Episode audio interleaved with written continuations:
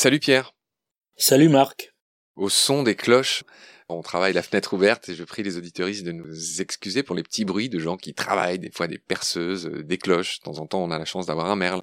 Pierre, aujourd'hui, on avait envie de parler de l'esturgeon avec toi, qui s'appelle en anglais le Sturgeon, der Stör en allemand, S T E O R, esturione en espagnol, storione en italien. D'où vient ce nom, Pierre, l'esturgeon? Tout ça du bas latin sturio ou sturgio, hein.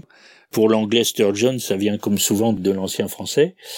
Voilà, donc on voit un emprunt au francique sturgio qui se voit directement dans Stör, en effet, en allemand.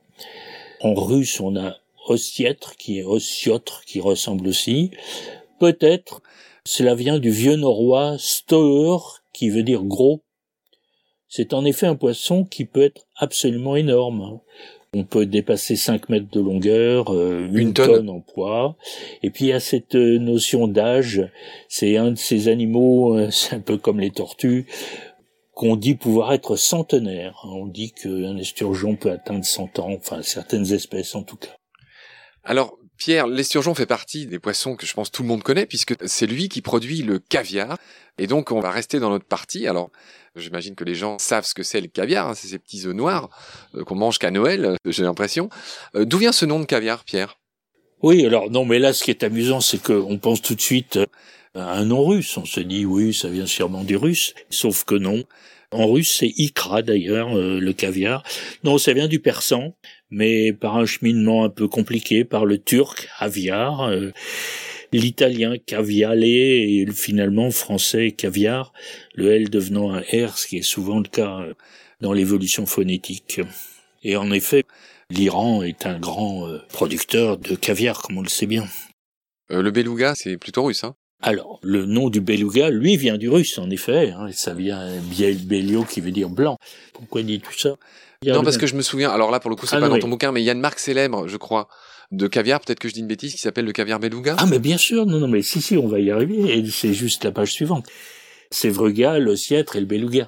Ah oui, d'accord, pardon. Il y a des variétés de, de caviar, hein, bien sûr. Du coup, parle-moi de ces variétés maintenant. Oui, alors ce caviar, d'abord... Euh, On dit toujours des œufs, hein, c'est terrible, c'est en fait l'ovule, bien sûr. C'est un abus de langage, stricto sensu, ce ne sont pas des œufs. C'est littéralement la fable de la poule aux œufs d'or, puisque c'est un petit peu ce que fait le paysan qui veut sa richesse trop vite et qui tue sa poule. Et au fond, les problèmes de survie des espèces d'esturgeons, eh bien, sont une illustration de cette avidité des hommes. Ce que tu es en train de dire, c'est que pour euh, produire du caviar, il faut tuer les femelles. Eh oui. Les éventrer et récupérer des ovules qui n'ont pas été fécondés. Donc, on, voilà. on voit tout de suite le problème que ça pose. Et oui. Effectivement, cette espèce est devenue très rare. Il faut un gros contrôle des choses si on ne veut pas éradiquer l'espèce, tout simplement. On voulait parler des différents types. Alors, moi, je pensais que c'était des marques. Sevruga, ossiotre, beluga. Alors, c'est des noms où on retrouve l'origine russe, en fait, hein, mais on vient de voir que le mot caviar lui-même n'est pas d'origine russe, mais par contre, euh, beaucoup de variétés de caviar ont des noms russes. Sevruga, c'est le nom d'un esturgeon particulier, l'esturgeon étoilé, qui s'appelle exactement Sevruga en russe. L'ossiètre, c'est carrément le nom, ossiètre, c'est le nom de l'esturgeon en russe. Et puis, il y a le fameux beluga, qui est peut-être plus connu que les autres. Beluga, c'est encore du russe. Beluga veut dire blanc. Alors, blanc, pourquoi? Le ventre de l'esturgeon beluga est blanc, la chair est blanche aussi. Mais évidemment, là, on a une synonymie avec le beluga qui veut dire baleine blanche. C'est pas la même chose. D'accord. Beluga, bon, bielou, en russe, c'est blanc, hein. La Biélorussie, Russie blanche, bien sûr. Et puis, beluga, ben, beluga, c'est aussi la baleine beluga, qui est toute blanchelle. Oui. Pierre, tu parles d'or noir très judicieusement, tu as dit la poule aux œufs d'or, c'est de l'or noir, c'est drôle comme expression. Et donc je voudrais te demander si le caviar a un rapport avec cette notion de caviarder un texte, qui signifie le censurer.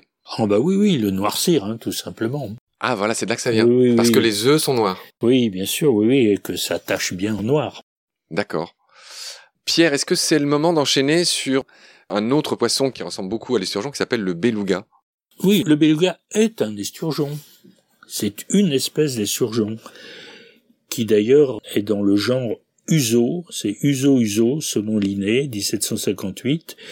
Ça vient du vieil allemand Uzo, qui était le nom de ce poisson. Alors tu précises à propos du beluga que dans l'esturgeon tout est bon, et tu parles de produits qu'on extrait de lui. L'ichtyocolla, c'est la vessie natatoire de ce poisson qui a des propriétés collantes tout à fait remarquables. Et donc ça, c'est connu depuis l'Antiquité. En grec, c'est ichtyocolla, qui euh, est fabriqué d'ailleurs avec euh, des vessies natatoires d'autres poissons possibles, mais l'idéal, c'est les sturgeons. Pierre, donc là, on vient de parler du beluga avec les grosses espèces des sturgeons. Juste après, tu parles le plus petit, qui s'appelle le sterlet, qui s'appelle comme ça dans les autres langues aussi. D'où vient son nom, au sterlet?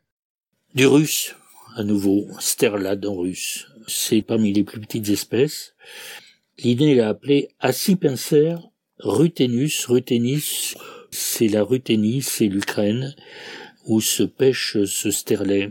Pour le nom de genre, bien sûr, c'est acipenser, hein, qui est le nom des esturgeons en latin, chez Pline, et où on retrouve assies, la pointe. Les esturgeons ont le nez pointu. Alors tu précises que les esturgeons sont bien classés dans les poissons osseux, on en avait parlé dans un autre épisode avec toi, mais dans une sous-classe à part, les chondrostéens, c'est drôle, donc c'est un peu presque paradoxal, oui, je te laisse expliquer pourquoi. C'est presque un oxymore, en fait c'est tout simplement que il n'est que partiellement osseux, le crâne bien osseux, les nageoires aussi, mais dans le reste du squelette beaucoup de cartilage. Voilà, donc les esturgeons, euh, c'est à peu près trente espèces qui appartiennent à, à ces fameux chondrostéens. T'as dit, c'est une obscure clarté, c'est un oxymore, c'est un drôle de nom. Et les autres poissons, on l'avait dit avec toi, les trente mille espèces de poissons, l'immense majorité des espèces de poissons, eux sont euh, téléostéens.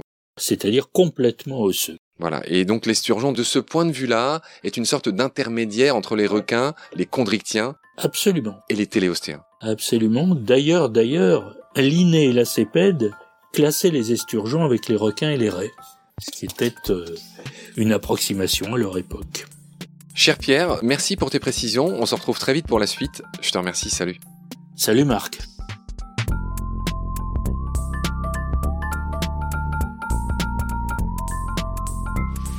I've seen things you people wouldn't believe.